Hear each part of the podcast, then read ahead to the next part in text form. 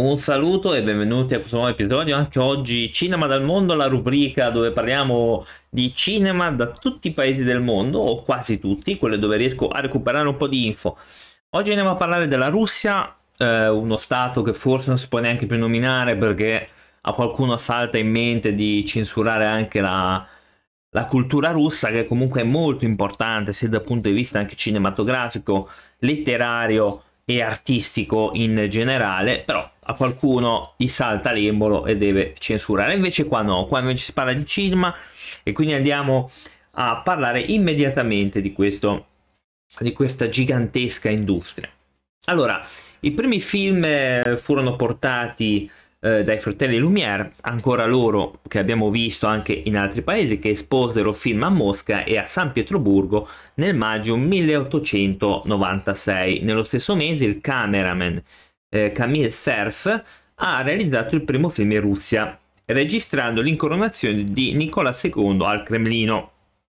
Quindi qua il cinema arriva abbastanza in fretta, tant'è vero che arriva mh, mm, eh, pochi mesi dopo, perché in realtà il cinema è stato fatto nel 1895 a dicembre e quindi qua arriva a maggio del 1896, quindi non passa tantissimo. Eh, Drankov produsse il primo film narrativo russo che si chiama Stenka Razin, io penso di averlo nominato malissimo, ma eh, questo mi scuso.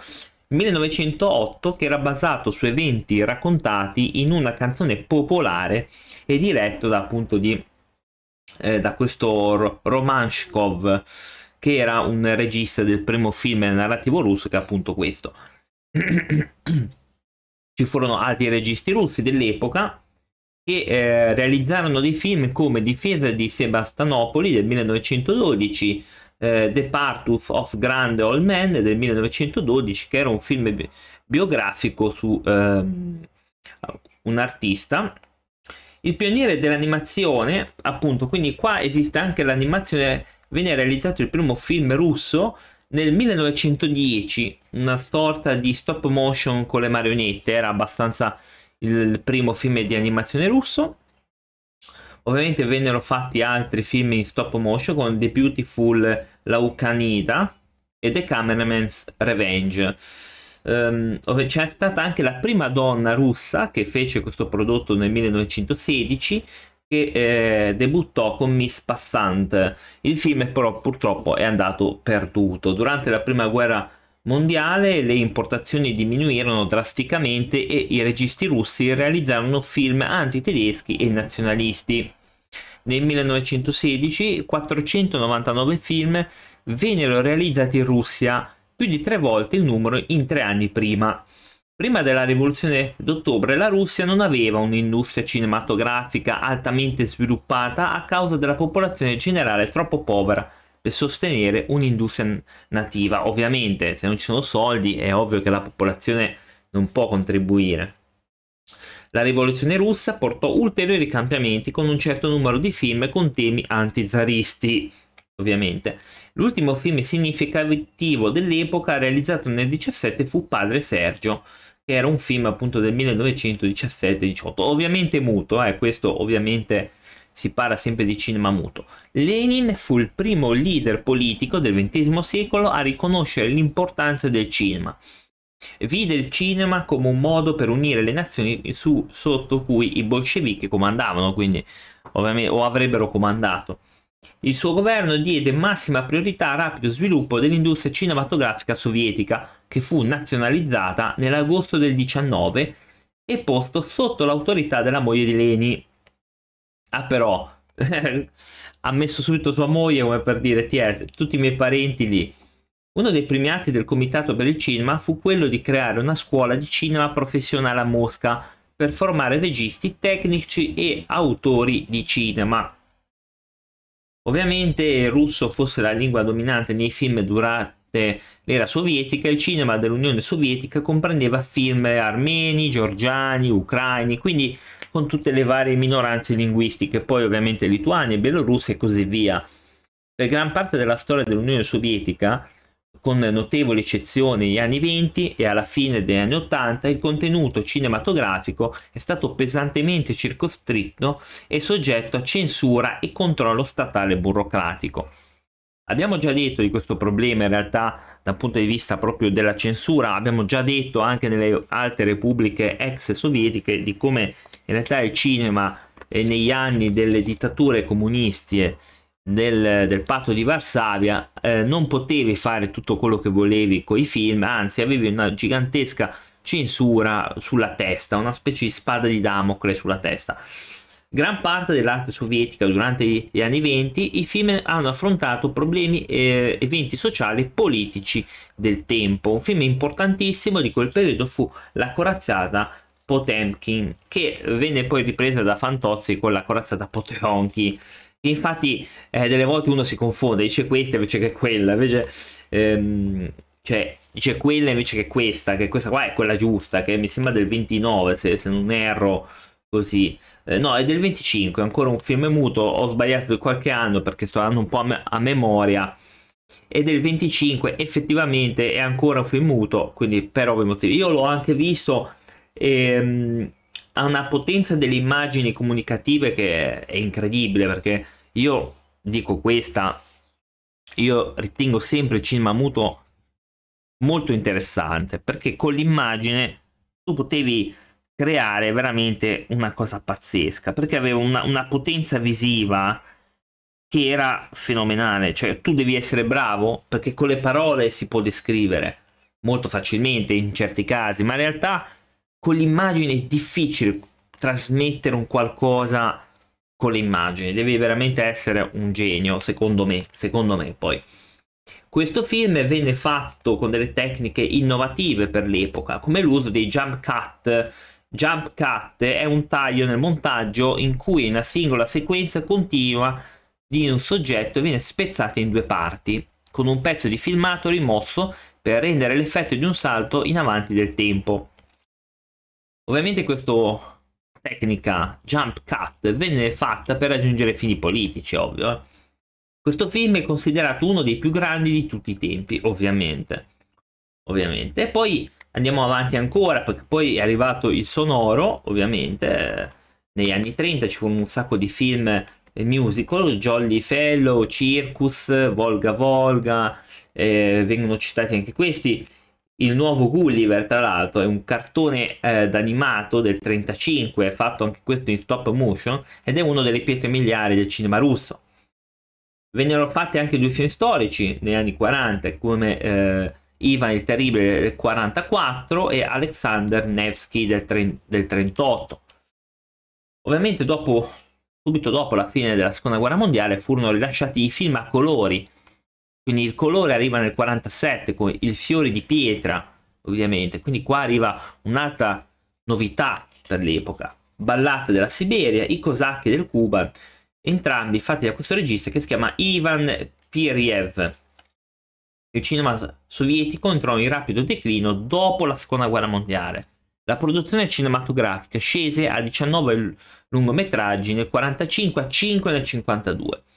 La situazione non migliorò fino agli anni 50, quando i film sovietici raggiunsero il successo di critica in parte come risultato per riflettere la tensione tra creatività indipendente e risultati diretti dello Stato. Allora, anche qua c'è da dire che non è casuale che dal 45 più o meno al 52 la situazione era parecchio instabile perché c'era un certo baffone che si chiama Stalin. E lì eh, con le sue purghe eccetera non è che uno aveva tanto voglia di fare film secondo me avevano voglia più di, salvarsi la pelle in certi casi. E il cinema purtroppo ebbe questa gravissima deficit. Tant'è vero che poi qua dice fino al 52, infatti è morto poi, mi sembra nel 52 Stalin, così a memoria, eh, o nel 53, comunque eh, quel periodo lì. Dopo, ovviamente, iniziarono mh, mm, a risorgere, perché?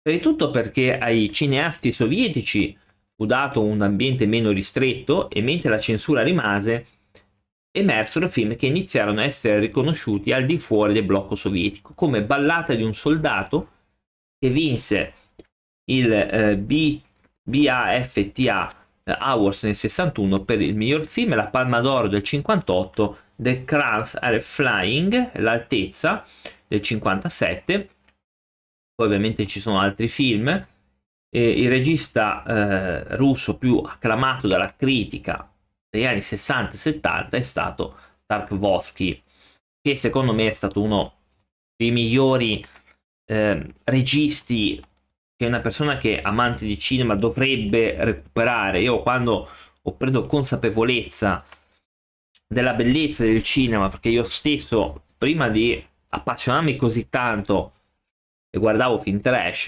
e guardavo solo quelli praticamente, mi si è aperto un mondo, poi parlando con, con un amico regista che mi ha eh, parlato appunto di lui, mi parlò di, di Solaris, mi parlò di, di Stalker, eccetera, eh, il mondo mio si aprì anche a queste bellezze che sono delle perle. E sono difficili secondo me i film di lui anche da comprendere in certi casi, eh, però sono dei viaggi secondo me anche nel, nell'interiorità dell'essere umano, perché cioè, Solaris secondo me è, è stupendo, è un, è, è, un, è un film eccezionale. Io l'ho anche visto con Subita, il russo con Subita, e eh, ha un, un, senso completamente diverso rispetto al doppiaggio italiano. È vero che in realtà metà è russo, metà...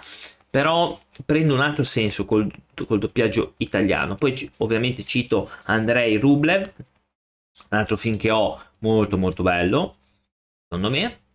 Mirror, altro film eccezionale.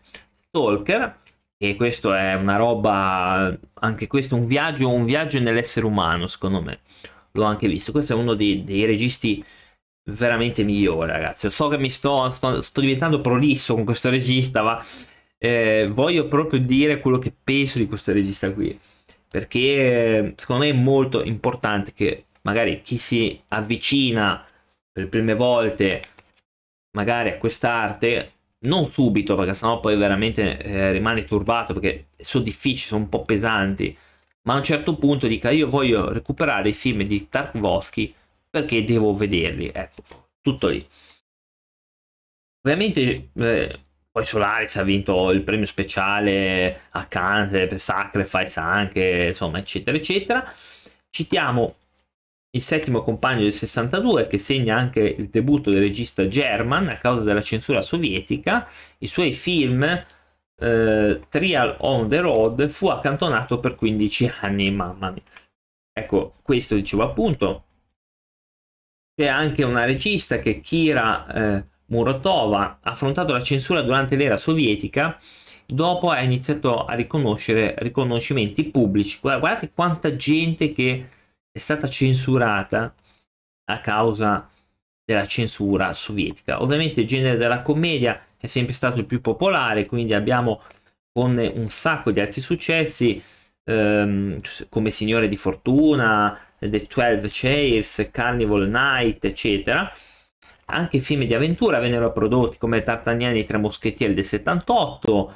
Ehm, fecero anche una versione sovietica dei western che si chiamava Ostern, eh, come per esempio furono Il Sole Bianco del Deserto, Il Cavaliere Senza Testa del 72, Armate Pericoloso, eccetera, eccetera. Vennero fatti anche film ovviamente sui drammi della seconda guerra mondiale tra il 70 e l'80, come per esempio The Fault, The Dare Country, The Ashes, Tom and Sea, eccetera, eccetera. I film di fantascienza anche, eh, hanno avuto anche loro la loro parte. Dead Man's Letters, eh, Lettere da un uomo morto dell'86, che è stato proiettato al Festival di Cannes anche. Eh, ce ne sono tanti anche qua. E nel 90 arriva, col crollo del, dell'Unione Sovietica, c'erano molti meno film realizzati poiché l'industria cinematografica stava avendo grandi cambiamenti e l'economia era incerta. Nel 1990 erano 300, nel 91 213, nel 92 172, nel 93 152, 68 nel 94, 95 46 e nel 96 solo 28 film furono pubblicati. La censura fu abolita nel 1990 a livello ufficiale, lo Stato non poteva più interferire nella produzione e distribuzione dei film, tranne in casi di propaganda di guerra, divulgazione di segreti di Stato e pornografia venne sciolto il Comitato del Cinema dell'URSS nel 91. Il cinema russo negli anni 90 ha acquisito nuove caratteristiche e temi con la guerra cecena che ha colpito anche i registi, ovviamente. Ovviamente poi va avanti, vennero fatti altri film, altri drammi e ci, ci porta agli anni 2000, quindi dove vennero mh, fatti altri film che hanno vinto svariati premi, ovviamente qua Benedetto.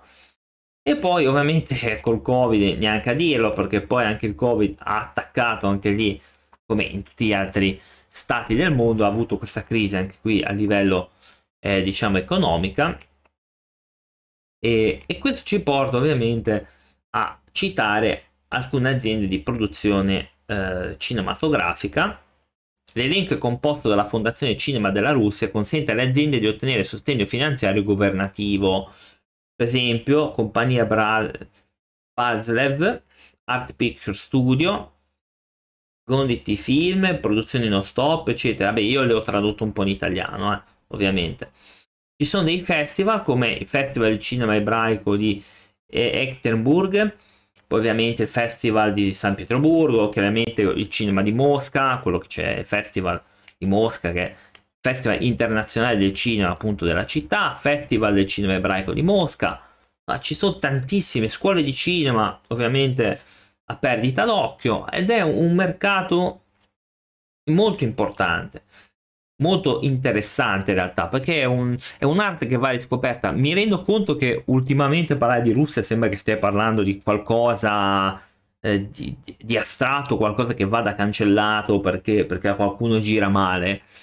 Però fondamentalmente non è così perché la Russia a livello culturale sto parlando non sto parlando di giorni nostri cioè di, di quello che sta succedendo e va riscoperta, non va censurato. La cultura russa letteraria ha avuto un sacco di poeti, scrittori, registi, eh, ha avuto tantissimo influenza, tantissimo peso, non va censurata o demonizzato eh, o demonizzata questa cultura russa, perché ho visto tanti commenti su Facebook che dicono di cancellare la Russia da, proprio dalla storia, ma assolutamente no la cultura di questo paese va riscoperta. Poi gli errori che fanno chi governa, eventualmente, se, se, se ce ne sono, non è una cosa che ricenta la cultura o la popolazione normale. Quindi non capisco questa voglia di censurare questo paese, questa cultura che ha influenzato tantissimo, perché io faccio il mio esempio chiaramente, ma in realtà molti hanno preso l'esempio per esempio da Tarkovsky questo mio amico che conosco, secondo me si ispira tantissimo a lui, perché è uno dei suoi preferiti. Ed è russo questo Tarkovsky, non è svizzero, cioè non è di Zurigo. Quindi attenzione quando si parla censuriamo tutto, censuriamo, basta, schifo, via. No, semmai bisognerà fare i conti con chi governa il paese, la cultura e la, e la popolazione, la tradizione di questo paese va rispettata assolutamente. Su questo io credo e spero che siate tutti d'accordo. Allora, andiamo, in realtà parliamo ancora di Russia, andiamo, come abbiamo detto, l'animazione russa è stato molto importante perché eh, vennero realizzati vari film in stop motion, come abbiamo detto, tra il 1906 e il 1909, quindi molto presto, perché poi c'era anche questa vendetta del cameraman in stop motion molto interessante, è tra i primi che facevano queste cose. Anche dopo la rivoluzione russa in realtà hanno continuato a fare film in stop motion, quindi eh, con vari film di animazione. Quindi è stato molto interessante da questo punto di vista. Eh, nel 1936 anche eh, questa direzione dei film ordinò di fornire ai, ai vari eh, a, diciamo animatori strutture ed attrezzature. Erano stati anche assunti dei sceneggiatori specializzati per lungometraggi d'animazione, quindi ci puntavano tantissimo. Eh, la Amchino, scusate, questa qua ho dovuto leggere, la Corporation, una società con sede a New York, però responsabile della distribuzione di film sovietici in Nord America. Fu dato il compito di studiare i processi di animazione della Disney e della Fleischer Studio questo qua poi dopo un anno tornò a Mosca, questo Smirnov, e fondò un laboratorio di animazione sperimentale sotto la direzione principale dell'industria fotocinematografica che iniziarono a sviluppare lo stile Disney. Quindi puntarono tantissimo. Ci furono ovviamente dei grandi cambiamenti anche eh, nel 53, quando ehm, ci fu Khrushchev, ovviamente. È una storia molto importante anche di, questi, eh, di questa animazione. Comunque ha continuato tutt'oggi, perché anche nel 2018 stanno iniziando a fare ottime cose. Tra l'altro devono restaurare i film della Golden Collection, che sono tutti quelli precedenti comunque. Sono quei film anche in stop motion, quindi stanno rifacendo anche quello. Quindi questa era la Russia, ragazzi. È stato stancante. Mi dispiace se sono stato prolisso in certe uscite, ma semplicemente perché io volevo farvi capire come eh, la storia di un paese, di un paese, la cultura di un paese non deve essere eh, così demonizzata per degli errori che magari fanno le persone che gestiscono quello Stato. Non so se mi sono spiegato, io spero che vi sia piaciuta questa puntata, l'ho fatta forse con un po' troppo di, no, di enfasi perché effettivamente è stato parlare anche di Tarkovsky è difficilissimo anche per me perché tutt'oggi eh, è difficile parlarne, veramente. E per me è stato una fonte di ispirazione quando me ne parlarono per la prima volta e quindi per questo ne ho parlato con tanta enfasi perché è stato uno dei primi registi che il mio amico mi ha citato quando mi ha detto per imparare a un minimo a capirci, ovviamente perché per me il cinema è un viaggio, è un viaggio che non finisce mai, cioè per imparare, imparare, imparare.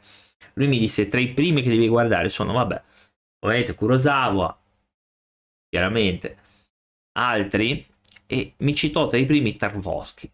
A quella volta lì ho cercato di vedere, di recuperare i suoi film. Il primo è stato Stalker, poi è stata Solaris, sono riuscito a recuperare Solaris, poi Andrei Rubinov, quello là, e, e un altro che ho di lui. Ed è stato un viaggio, è stato guardare il film è stato un viaggio all'interno anche di me stesso. E quindi vi consiglio veramente, se potete, recuperate i film di lui, di tutti gli altri registi russi, perché sono, secondo me, sono spettacolari questi film qua. Detto quello, vi do appuntamento alla prossima, grazie per l'attenzione, ciao!